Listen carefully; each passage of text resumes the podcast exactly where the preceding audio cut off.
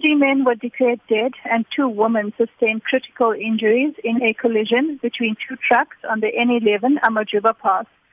On arrival, ER24 paramedics, provincial paramedics, and other services found that three men were ejected from one of the trucks. They were found on the road. They were assessed by paramedics. Sadly, there was nothing that could be done for them. They had succumbed to the injuries. Two women were also found to have sustained uh, critical injuries. They were treated and transported to local hospitals for further medical care. The driver of the other truck was uninjured. The exact cause of the incident is unknown. However, authorities were on scene for further investigation.